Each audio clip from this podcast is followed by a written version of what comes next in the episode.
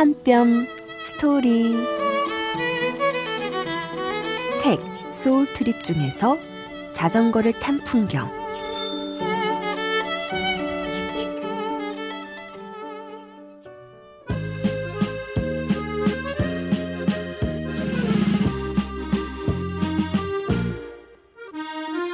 불의해에 가면 자전거를 타세요. 꼭 그래야만 해요. 그러니까 여행을 떠나기 전 미리 자전거를 배워두는 것도 좋겠어요. 겁이 난다고요? 자신이 없다고요? 아니, 아니.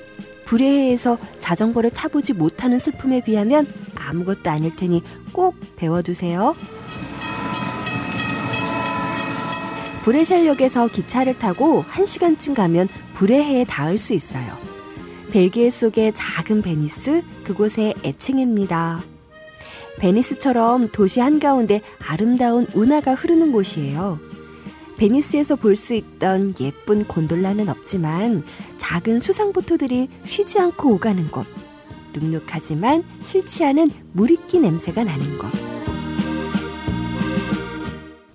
자전거는 기차역에서 대여를 해요. 자전거를 대여하는 데 드는 돈은 대략 26유로쯤?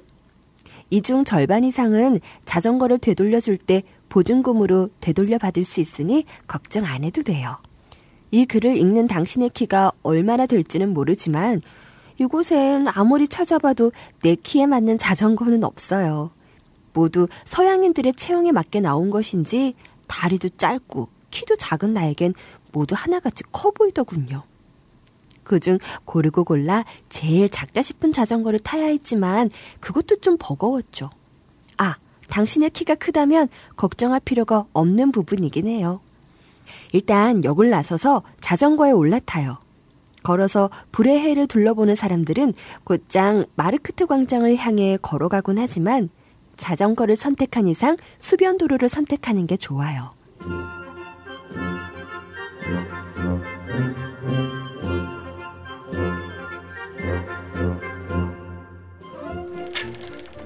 강변을 따라 푸른 녹음 속에 이어진 산책로를 달리는 거예요.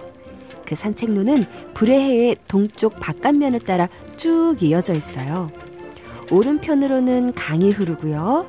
낮잠 자는 사람들이 보이고요. 작고 큰 강아지들이 종종 산책을 하기도 해요.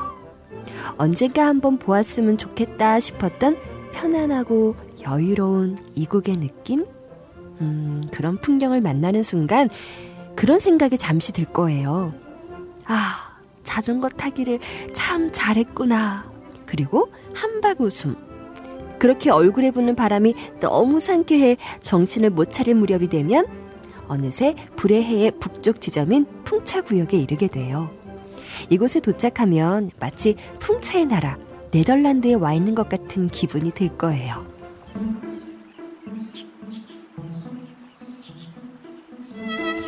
작은 언덕 위에 솟아있는 빨간 풍차. 그 아래 낮잠을 청하고 있는 연인들이나 나처럼 자전거를 타고 여행 중인 사람들을 만날 수도 있어요. 눈이 마주치면 무조건 a good trip. 그리고 오가는 미소.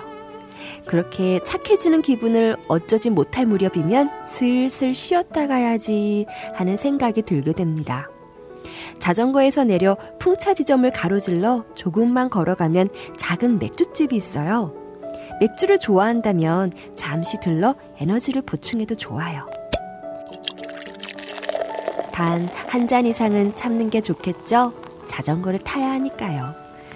맥주를 한 잔하고 나니 어쩐지 조금 더 눌러있고 싶다 싶을 땐 근처 잔디에 누워 조금 자도 괜찮아요. 사실은 나도 그랬거든요. 이어폰을 꽂은 채 제임스 모리슨을 들으며 바라보는 불의의 하늘은 첫 월급을 타고 바라보던 그날의 하늘 같았어요. 아니, 그보다 한두 뼘쯤 더 높고 푸르렀던 것 같기도 해요. 하늘은 가끔 내 기분만큼 더 높아지기도 낮아지기도 하잖아요. 어떤 방법으로든 조금 쉬었다는 느낌이 들면 다시 달릴 준비를 하세요. 이제 본격적으로 불의 해를 만날 시간입니다. 이제부터는 무작정 아무데나 굴려도 좋아요. 굴러가다 보면 뭔가 높고 뾰족한 첨탑을 발견하게 될 것이고 그걸 따라가면 마르크트 광장과 만날 테니까요. 브레해의 중심 마르크트 광장. 노틀담도 좋고 브레해를 한눈에 내려다볼 수 있는 종로도 좋지만 마르크트 광장에서 꼭 해야 할 일은 이곳의 명물 포테이토 칩을 사 먹는 일입니다. 알만한 사람들은 다 안다는 집이죠. 두 개의 노점이 있는데 두 군데 모두 사 먹어본 결과 맛은 비슷해요. 둘 다 무척이나 맛있거든요. 노릇노릇 따뜻한 포테이토 칩에 원하는 소스를 선택해 뿌려 먹는 그 순간 당신은 아마 그간 당신의 인생에서 만나왔던 모든 포테이토 칩의 맛과 이별을 해야 할지도 몰라요. 첫사랑에 빠지는 느낌이랄까? 그런 비슷한 느낌이 들 정도로 대단한 맛이거든요.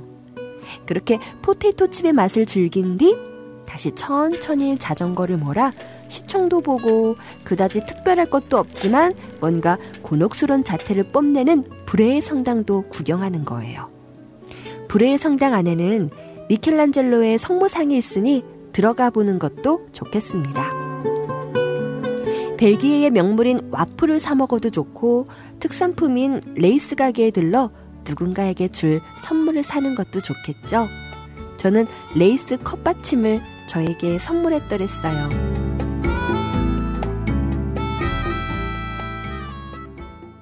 자, 이제 해가 점점 지고 있네요. 당신은 조금은 피곤해졌을 거예요. 불에에서의 시간과 여유가 있다면 마르크트 광장의 야경을 구경해도 좋을 테지만 시간이 늦으면 안 되니 다시 역으로 향해요. 물론 그 사이 브레해에게 정이 들어버렸다면 그곳에서 하루쯤 묵어가는 것도 좋을 거예요. 횡단보도마다 함께 설치되어 있는 자전거 신호등 앞에 서서 신호를 기다리며 아마 몇 번쯤은 뒤돌아볼지도 몰라요. 그리고 당신의 여행이 끝난 뒤 얼마간은 산책로를 타고 신나게 달렸던 그 기분이 생각나 가슴이 뜰지도 모르고요. 자, 어떨 것 같나요? 자전거를 타고 돌아본 운하의 도시 불의해. 얼굴을 때리는 바람과 페달을 밟는 두 발의 경쾌한 리듬과 딸랑딸랑 귀여운 자전거 벨소리. 왠지 모르게 소녀스러운 이 여행의 한가운데 당신도 함께 했으면 좋겠어요.